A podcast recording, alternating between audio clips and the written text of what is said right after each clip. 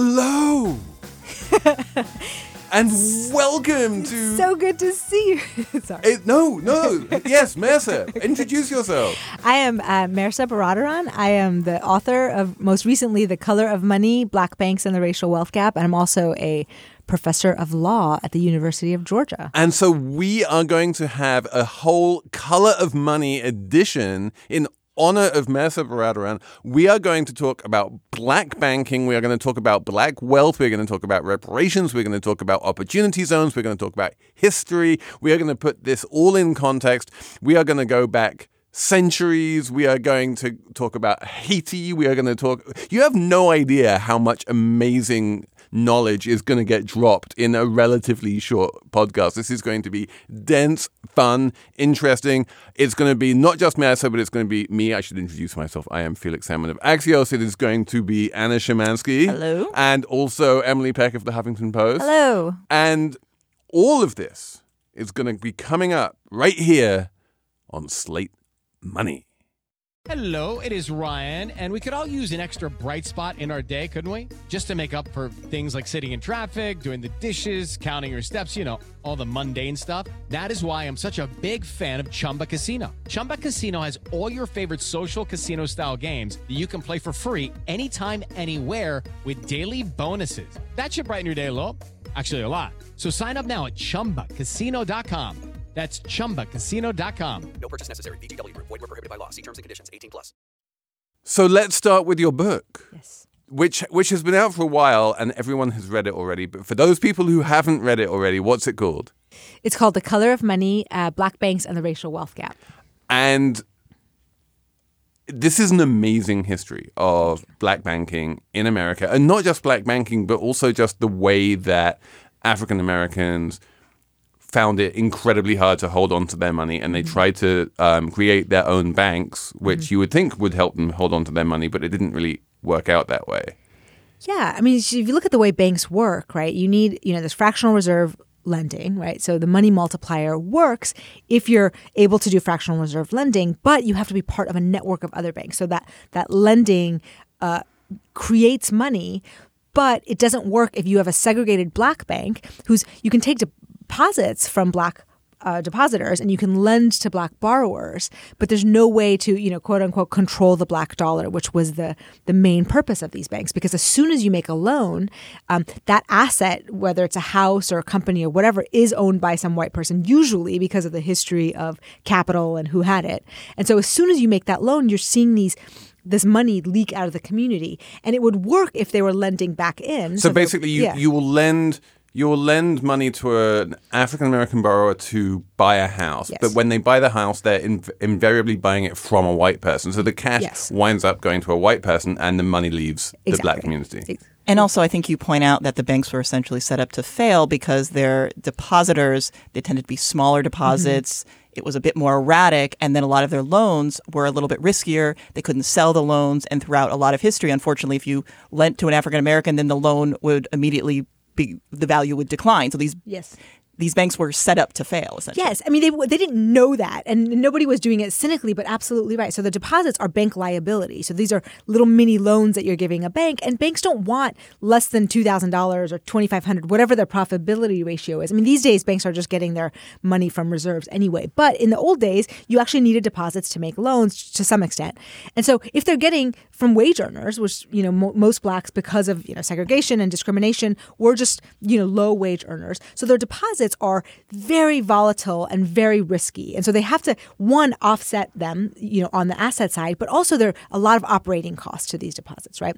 The asset side, that's where you're making the money, are on loans, right? So there aren't big businesses to lend to, that's more profitable, and the the home mortgages that they're paying for are in rapidly devaluing properties. So the first black families that move into a neighborhood, and this is unfortunately still the case, not exactly, but kind of. The first black families move into a neighborhood, pay a premium or whatever the market rate is, and then as soon as a neighborhood tips into a black neighborhood, those values plummet.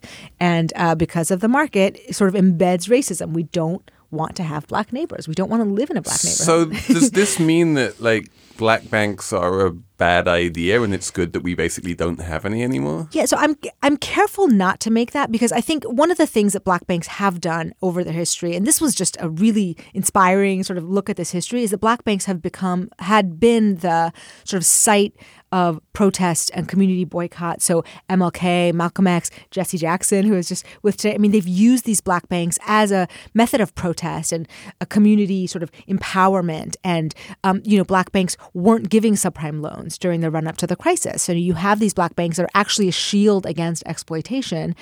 So they have these other services as a wealth building mechanism. They're not useful. Uh, they're not harmful, but they're not they're not the the answer, the the sort of silver bullet. And the problem is that white policymakers have kept pushing this segregated banking system as an answer to the racial wealth gap. And yeah. It seems like, I mean, that's the thread running through your book from the mm-hmm. very start, from the Freedmen's Bank. It's like, mm-hmm. well, we're not going to give you any land, but here you can have this bank, and then the the guy running the bank will basically steal all your money. Exactly. Good luck. Yeah, and, and steal is strong. I mean, you know, they call it looting, but like he just speculated it away. So, so let me let me go back. I mean, there's mm-hmm. two pivotal points in history: Reconstruction and the Civil Rights Movement, where the Black community, you know, rightfully says we need justice from these like history of. I mean, during Reconstruction is like enslavement for hundreds of years. Like, at least give us the land that we have worked for hundreds of years. And, bu- and I'm just going to yeah. jump in very quickly because the one thing which um, really jumped out at the book and I haven't been able to stop thinking about since I read it was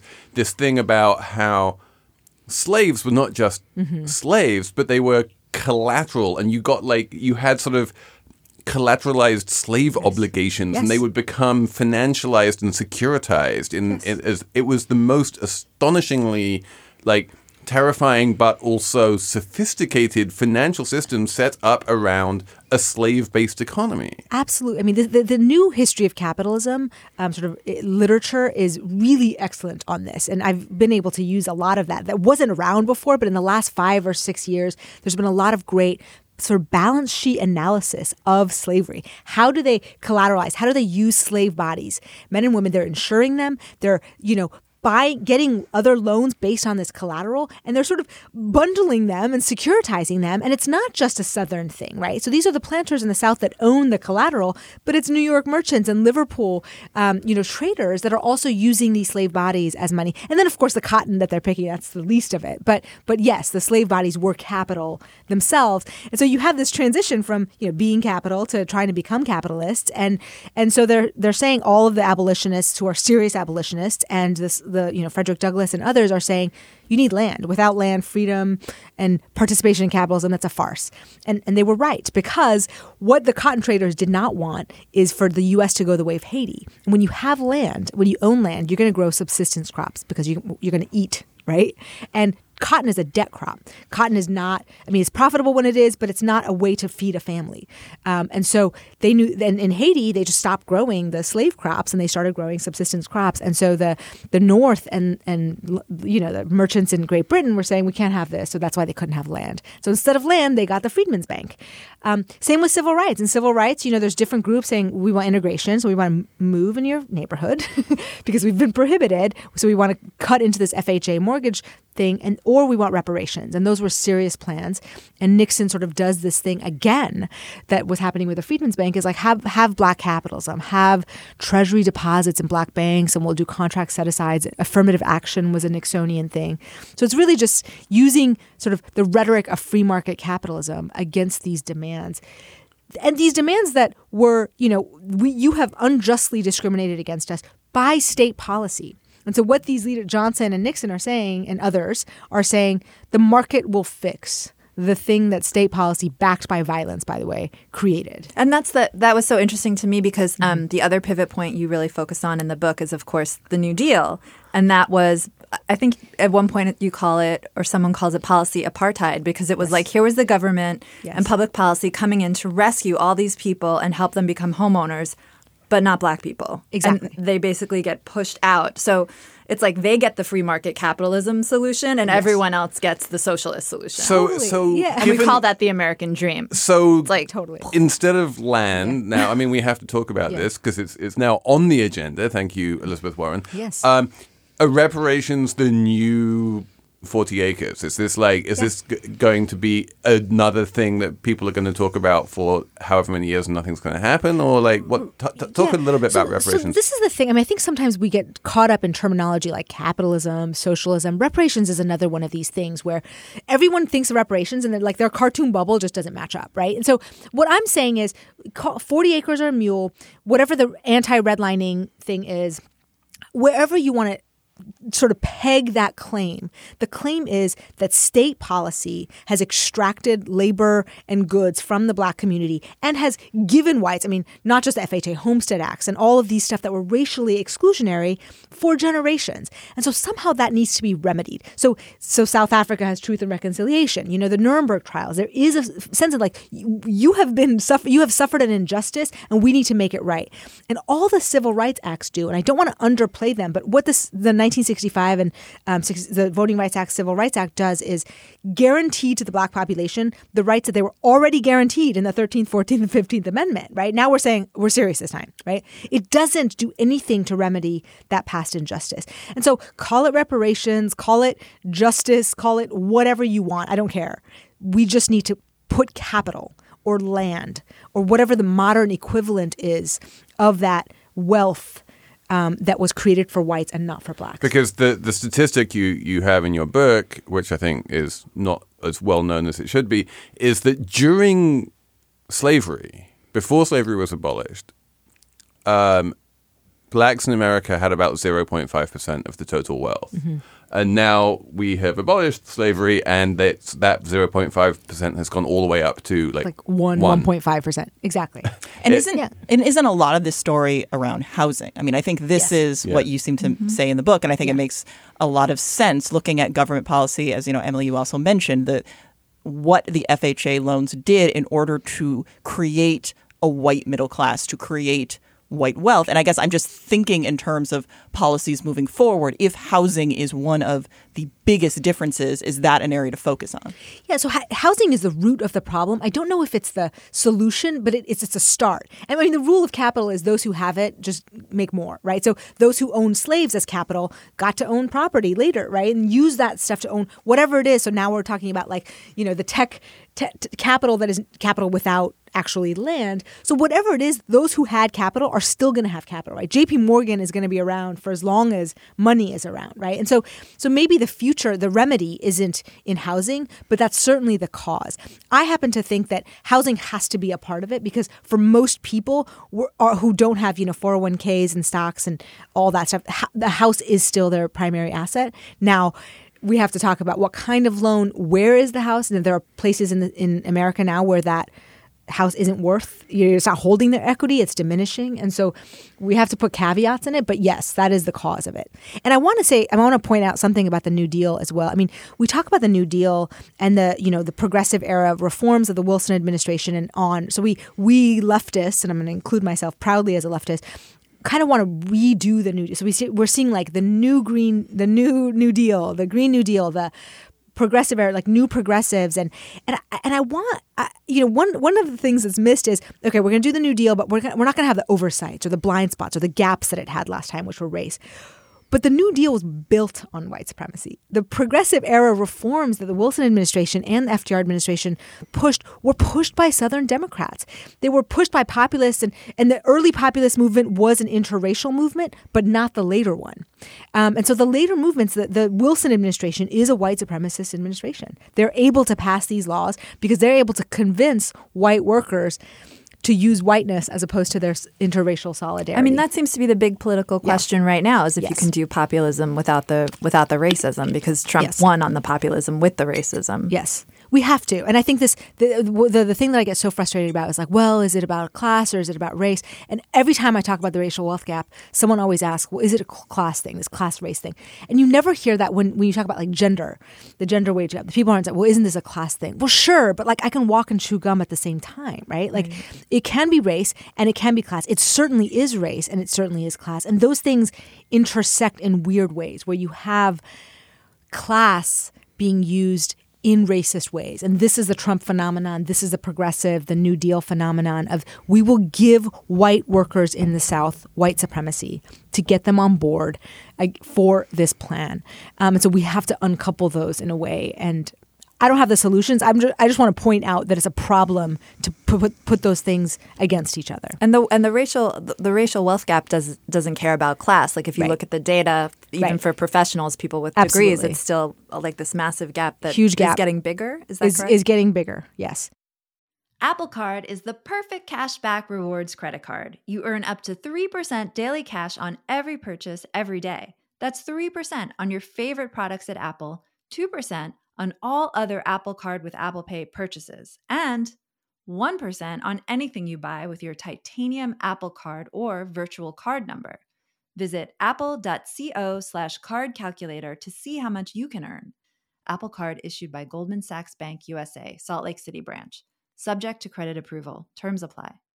So let's talk about the thing which is in the news right now, which is the official thing which exists in public policy today, which is trying to bring capital um, into struggling communities of mostly, you know, black and brown people, which is our favorite new thing called opportunity zones. Apparently, Long Island City is an opportunity zone. We might talk about that a bit later. But Mehrsa, what is an opportunity zone, and like, is is this something that you're seeing people actually get excited about, or is this just something that Anthony Scaramucci thinks he can make lots, lots of money? both. Unfortunately and this is where my work comes in and and and the reason why it's, it's a little bit complicated is i i am totally opposed to this idea of policy. And and here's here's why. You have these black segregated spaces that are created by violence and racial covenants and the FHA, right? So you've redlined people into this area, and we call it a ghetto because it is not, you know, it's not a black community. They didn't choose to live in, you know, Harlem and and, and South Chicago or Baltimore. That was the only place that they were able to live because they, the other places weren't open to them. So we have these things called ghettos, and all of a sudden, and this is where Nixon comes in, right? Nixon is able to use, and and so the black, so there's two ways of, of responding to the ghetto. One, as James Baldwin says, is the only way to deal with the ghetto is the only way to improve the ghetto is to improve it out of existence, right? So integration. So this is the George Romney, MLK. So there's one way to get rid of the so, ghetto. so is- James Baldwin is a gentrifier. well, kind of. I mean, he's he's just such a creative thinker. I think he could come up with arguments for both. Um, so so there's that way, and then the other, not a gentrifier. I want to say an integrationist, and that's an old word, and it's got some baggage now. But basically, like let people live where they want, but push them out. So this is a George Romney, like we're going to create public housing in white suburbs, and he gets like you know a white riot after he suggests it. So there's integration, and then there's reparations. So this is what the black nationalists were saying. Okay, if we're going to have a black ghetto, we want sovereignty. So we see this as a colony, and what colonies do against the colonist is say we want not just you know black businesses, but we want control of our school boards, of our hospitals, of our police, all of that stuff. So these were the two options. And so what Nixon says is, okay, well, I'll take your black power movement and I'll give you black capitalism. And so he starts calling the ghetto. He doesn't do it because he's not quite sophisticated enough, but he calls it like opportunities and capital. And then you get Reagan calling it empowerment zones. And then you get Clinton calling it like, you know, niche capitalism. So Larry Summers says, you know, black businesses are like market capitalists coming in and finding profits and entrepreneurs where nobody else. So it's like this neoliberal, like, we, we're not going to give you capital. We're going to send you entrepreneurs and disrupt the ghetto, right? And so now you've got this. So this opportunity zones is not new. It is so Nixonian. It is so Clintonian and Reagan and all of this stuff. It is basically the market's response to the ghetto. But it's more. Well, it's it's not just the markets. It's also legislators, right? So Yes. just to be clear, what we're talking about here is Yes. that if you have a bunch of investments in Amazon or some high flying stock and you bought it very low, and if you sell it, you have to pay lots of capital gains tax, and as a good capitalist, you don't want to pay capital gains tax, then the government will come along and say, hey, Yeah. we have a way to mean which will stop you from having to pay the capital gains tax. Just, just take all of the money you get from selling your Amazon stock and put it into one of these opportunity zones, and then your sale is tax free, and you can keep all of your money. And now what you are doing, or you know, with with asterisks, and um, and you can then invest it in these zones, which no one entirely knows what that means, but the idea, I guess, is that it's affordable housing and, and generally trying to make these parts of America which are you know poorer than their neighbors like richer again. And this is part of the Trump tax bill. Well, And- just to be clear, yeah. this is actually based on a um, an, an act that was put forward before the actual tax bill. It was supported Mm-hmm. by Cory Booker. It was supported. It's a very bipartisan bill, just to be clear. And then it was it was attached to the the tax cuts. And I will say, if you look at a lot of the literature that's coming out around this, they're very well aware of all of the failings of previous attempts to do this kind of thing they, they ex- explicitly say like there's been a lot of mixed results and a lot of not great results. But what they have seen where there, there were certain types of programs and certain credits that actually seem to work somewhat to increase employment. So their idea was, well, let's see what actually worked. Let's try to create a program that replicates that, but on a bigger scale and not simply focused on real estate, which was one of the problems in the past. So I agree that I think historically a lot of the kind of opportunity zone, all of that has not been overly successful. There have been some successes, and I think it's reasonable to say, well, this is a way to encourage more investment in these areas because if you look at some of the previous tax credits, it was something like you have the Urban Institute saying, you know, two thirds of this investment would not have happened without these credits. So the, But do so you the first need question, investments? right? I mean, this, this is the is the thing, question. like, so why what do is these inve- areas need? Exactly. Yeah. Is is there is there real evidence? And this is what I'm really asking you, Mehrsa. Is like you've been talking to a bunch of you know policy wonks about this, and some of them are very enthusiastic about it, and some of them aren't. But do you think that if you have an area which is largely black and brown people, that like dropping a bunch of money from helicopters onto that area is going to actually help? Well, it's not money for them. So this is the thing. So you you get the investor. So it's like you know I used the analogy before. Like it's like having cancer and someone giving you a free car. Like that's awesome. You are a net benefit beneficiary if you get that car. That's really great, and you're going to use it, and it's going to help you out in your life. So yes, if we're measuring opportunity zones as increased employment and investments and money, great. If we're measuring what I'm trying to measure is, is community wealth building, this is not the answer to this, right? So so you you can call it what what it what it is, and there is some utility here to get more investors and more employment, but it is not wealth creating because those people in that community are not the investors. The investors are always going to be the people with capital. The the tenants, Who are like people like Anthony Scaramucci? They're they're white people or the tech guys. I mean, this was a bipartisan thing, but it was also pushed by a lot of the tech people who wanted to diversify their asset portfolio. So this has been a long time coming, and there has been other plans by Cory Booker and um, Cleaver, uh, Representative Cleaver, and others who have been pushing opportunity zones, but it finally got passed because of this sort of consortium of tech people. And so they're they're looking at opportunity zones like like you know the Mission District of San Francisco. Salt Lake is an opportunity zone, as you pointed out in this article, and a couple other like op- I mean Atlanta, the opportunity zones are not. But even if they were right, so even if you're talking about a totally distressed area. What this sa- says is if you're a big company and you want to invest in this area, you get a tax credit. Okay. So, what does investment look like? Let's say, like, the best case scenario is you totally disrupt, you change this area from distressed to a new hub of, let's say, Delta. Okay. What happens to the people on the ground? They were tenants to begin with, they weren't homeowners. So, they're not getting the upswing in property values. Maybe you get other small business, maybe they're getting employed, but in 10 years, they're not living there anymore. If you have revitalized the area with outside investments, that area looks like Harlem does now. The people who were tenants can no longer afford it, they're being pushed out, right? So unless you're giving people a stake in the land and, and allowing them to have the equity of the upswing, I don't see how this helps fix the racial wealth gap. Like the opportunity is for the investors, not for the actual people who need help. Yes. Well, but I, I also think just that when this was being put forward, it was not being put forward necessarily as the idea is this is going to solve the racial wealth gap. It was going it was the idea that like we do have a lot of localized poverty and this is one way to get people to put money in for a long-term investment. And it wasn't and and now look, you have a lot of people who supported this that do support other things like potentially baby bonds and these other mm-hmm. other ideas. I, I think the idea that putting money into a community will necessarily mean that the people who are currently living there will only be worse off. I don't No, no, really. we're not No, saying no, they're no. worse Right. off. You get the car, that they will you get the car. right? Right. You, Yeah. you get the car, but but they won't necessarily leave. But That's the- yeah. yeah. but so this is where we need to segue into Amazon. Dun, dun, Dun dun. dun dun. Okay, round two. Name something that's not boring. A laundry? Ooh, a book club. Computer solitaire, huh? Ah, sorry, we were looking for Chumba Casino. That's right. ChumbaCasino.com has over 100 casino style games. Join today and play for free for your chance to redeem some serious prizes. ChumbaCasino.com. No purchase necessary. Void where prohibited by law. 18 plus terms and conditions apply. See website for details. We were very careful to not talk about Amazon last week because Sure. we knew that you were coming on this show, and and so now we get to talk about the fiasco that was Amazon's HQ2 in New York City, and only in New York. It doesn't seem to have become a fiasco in in Nashville or in Crystal City, but in New York, it was a big um, focus of, of protests, and local politicians started coming out against it, and eventually Amazon threw its toys out of the pram and decided they were picking up their toys and going home, and they left, and um, one or two tears were shed by like Lloyd Blankfein, and then.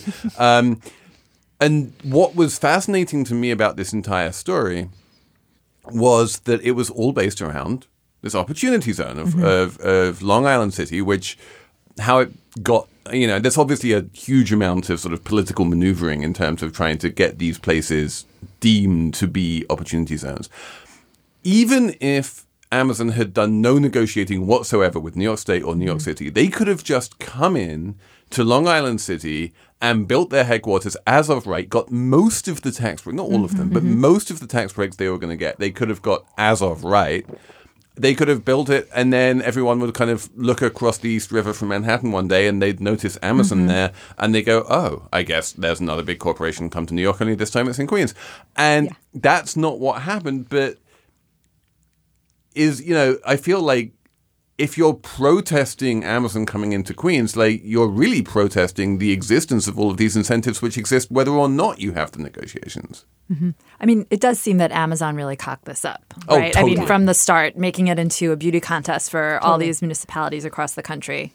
Why, draw attention to like the biggest company in the world going after like tax breaks all you know from from poor areas it's just not a good look And then requesting And then- a helicopter landing. yeah, pad? and You're like, requesting the on. helipad, and then coming into New York City and thinking it was going to be easy, which is ridiculous, and then acting kind of like, uh, I mean, maybe it was a good thing that they walked away. I kind of think in the end, probably it's smart that they walked away, but um, not thinking that they were going to have to negotiate uh with with activists and protesters here was also really Yeah, it's like, it's like dumb. Like, I wanna know York- who New came York up is with a the strategy big, from the messy city, Yeah. and if you come into New York and expect 100 percent right. um, you know, to be greeted as liberators or whatever. Like, well, and it's a free rider f- problem too, right? Like they Amazon wants to come to New York because New York has great public infrastructure that has been paid for by the taxpayers for a long time, right? I mean, yeah, Robert Moses kind of screwed that up a, a bit, but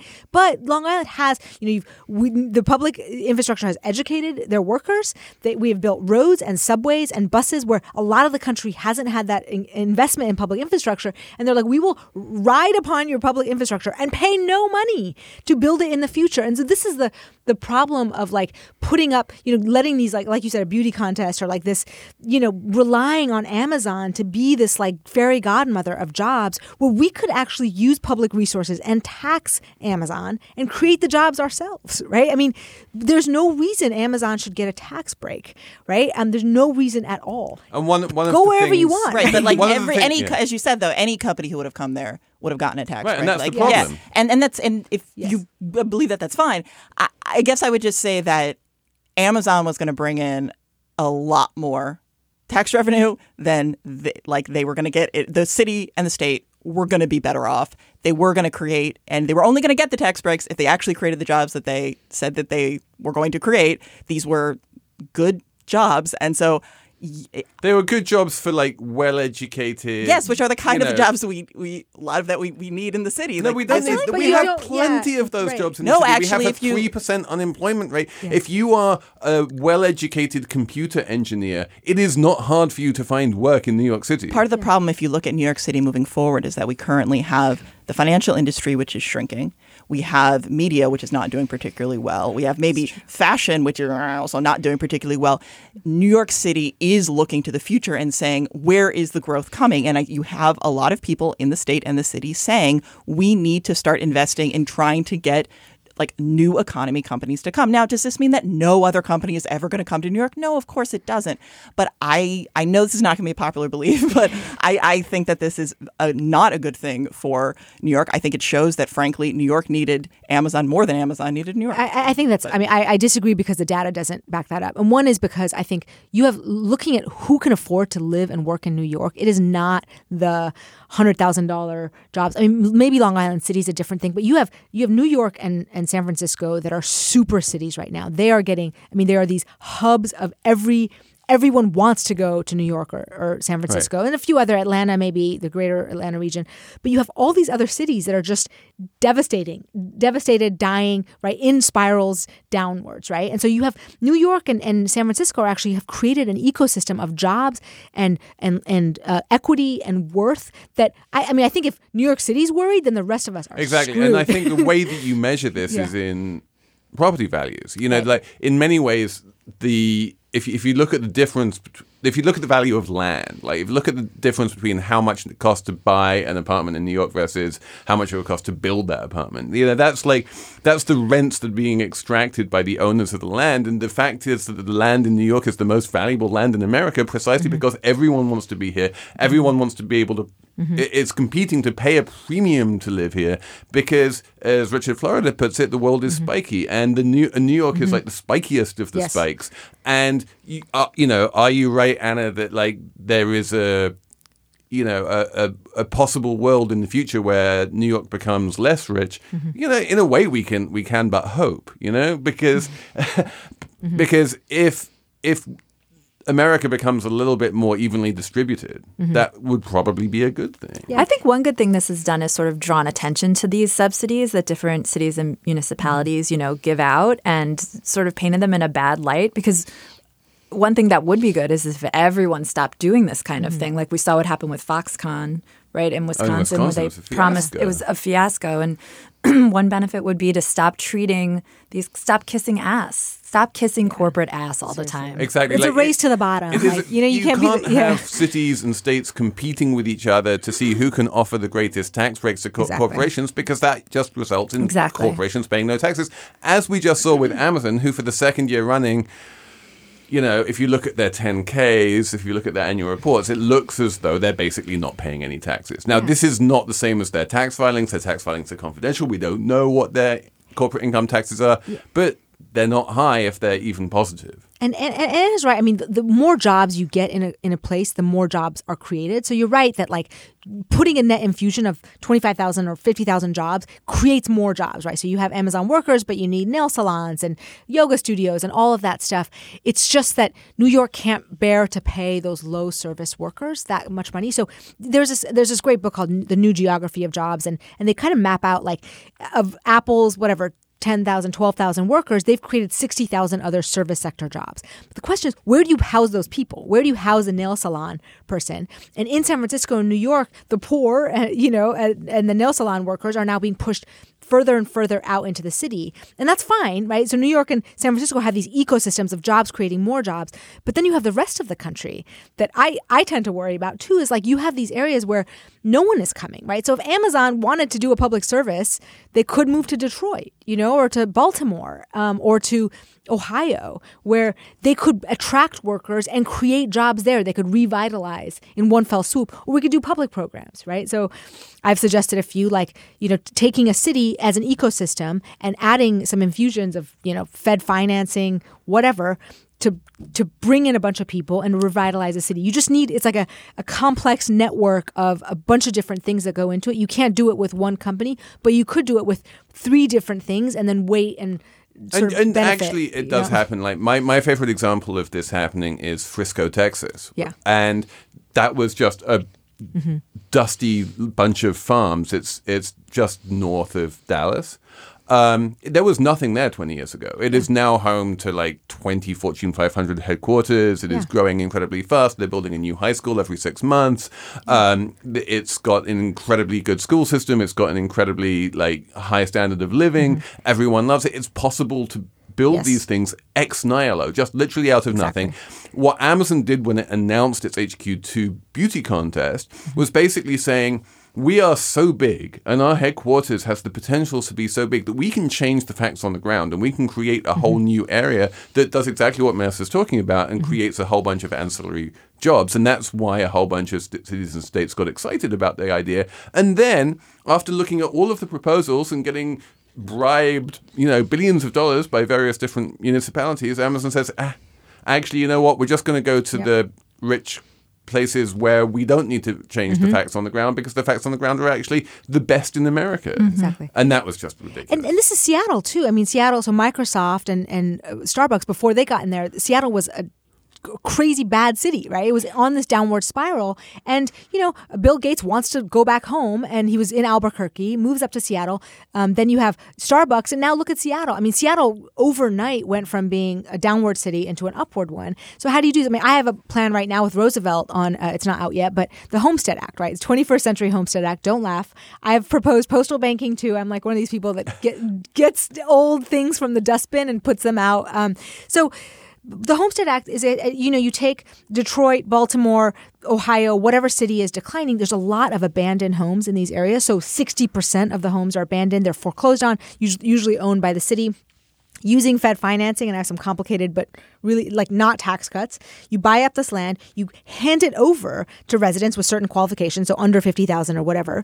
Give them the financing with you know whatever FHA sort of finance, eh, low interest loan, and then have a public works program or two, right? So in Savannah, Georgia, we had a port. The gov- the city just um, the state of Georgia created a public port, and it's one of the most profitable public ports. So some sort of public project, you're gonna you know maybe do broadband, whatever, and to sort of revitalize it using public financing. I mean.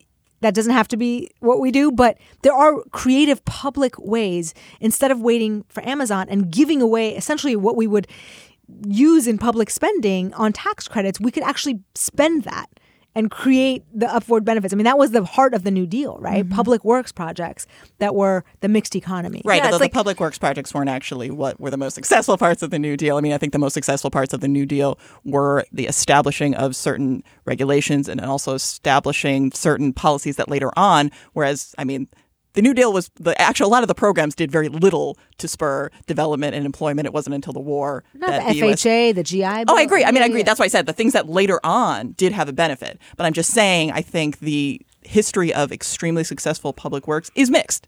Yeah. Yes. It's just so Sure, interesting. You can do that, it wrong. like we're Yeah. willing, New York's willing to give Amazon three billion in tax breaks, but if we say, "What about reparations?" Yeah, yeah, And people are like, They're like, "Oh, "That's we don't give away money. Yeah, we don't do that." People we don't ask, right? We only ask, how are you going to pay for it when it's like a social benefit? We don't ask, how are you going to pay for it when it's this massive tax cut or, I mean, not to mention military spending. We never ask, how are we going to pay for a war? You know, we ask, how are we going to pay for reparations? Mm-hmm. The same way we pay for the war.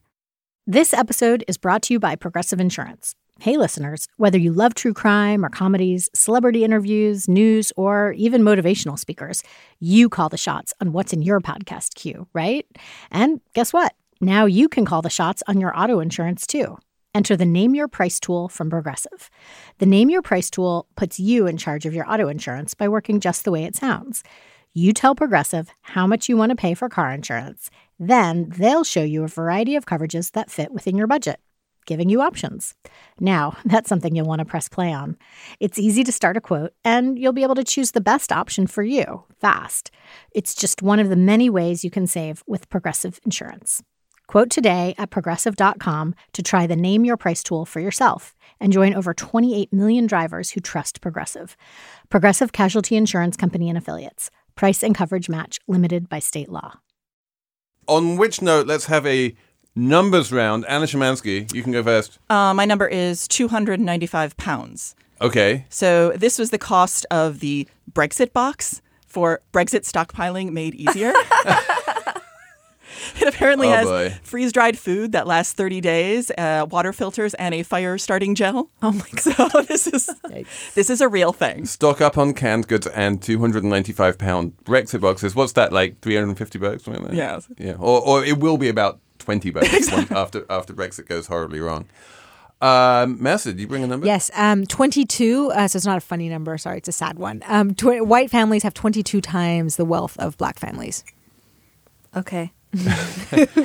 My number is $1.2 million. That is the income of an unnamed in, investor um, who is in this great piece in the New York Times that just came out about how high income earner elite professionals are very, very unhappy. And the, the man who earns the $1.2 million says he's just so unhappy, He hates his life. He, con- he contemplated taking a job that paid half as much, and his wife laughed at him. only six hundred thousand. Only What? six hundred How will thousand they dollars. His wife was like, "We can't afford that." it's a it's a nice little piece. Yeah. Um, my number is 55, which is this little project that I just came out with on Axios. I've decided that we have talked too much about unicorns. And so now we need to talk about minotaurs. And so unicorns are companies which are va- private VC backed companies which are valued at a billion dollars. Minotaurs are private VC backed companies that have raised a billion dollars in equity capital. So not like they would be worth a billion dollars if even if all they did was take the money that people had invested and they just put it in the bank in a checking account, paying zero percent. Um, we did a little. We tallied this up. We found fifty-five Minotaurs. These are companies which have raised over a billion dollars. Um, which, just to put that in perspective, when Aileen Lee, this venture capitalist, coined the term unicorns, there were 39 unicorns. So there are now more Minotaurs today than there were unicorns just a And that few was years just like ten years ago. She coined it. So um, Just to bring it back around, a third of black families have zero to negative wealth.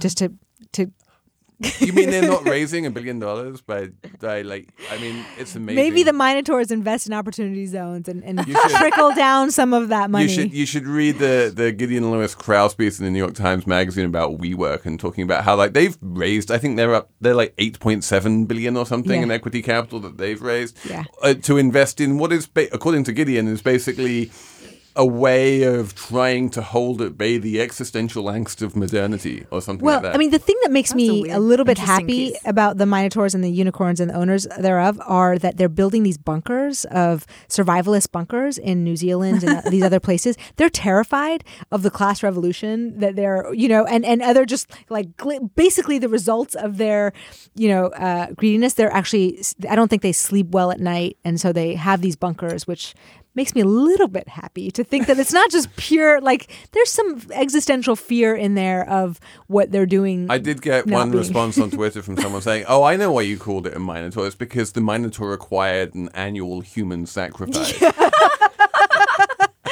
Bl- literally blood exactly. So on on which sanguine note we will wrap up this edition of Slate Money. Thank you so much, Mehrsa, for coming all the way in from where did you come in? We are in New York because you're, Yes. you're coming in all the way in from Yes, Midtown. thank you so much Um, for having and so yeah, many thanks to Mehrsa for coming in. Many thanks to Max Jacobs for producing. Many thanks to every everyone out there for listening and for sending emails to slatemoney at slate.com. And we will talk to you next week on Slate Money.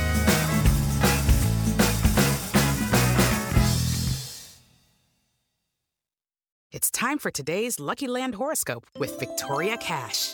Life's gotten mundane, so shake up the daily routine and be adventurous with a trip to Lucky Land. You know what they say your chance to win starts with a spin. So go to luckylandslots.com to play over 100 social casino style games for free for your chance to redeem some serious prizes. Get lucky today at luckylandslots.com. Available to players in the U.S., excluding Washington and Michigan. No purchase necessary. VGW Group, void or prohibited by law. 18 plus terms and conditions apply.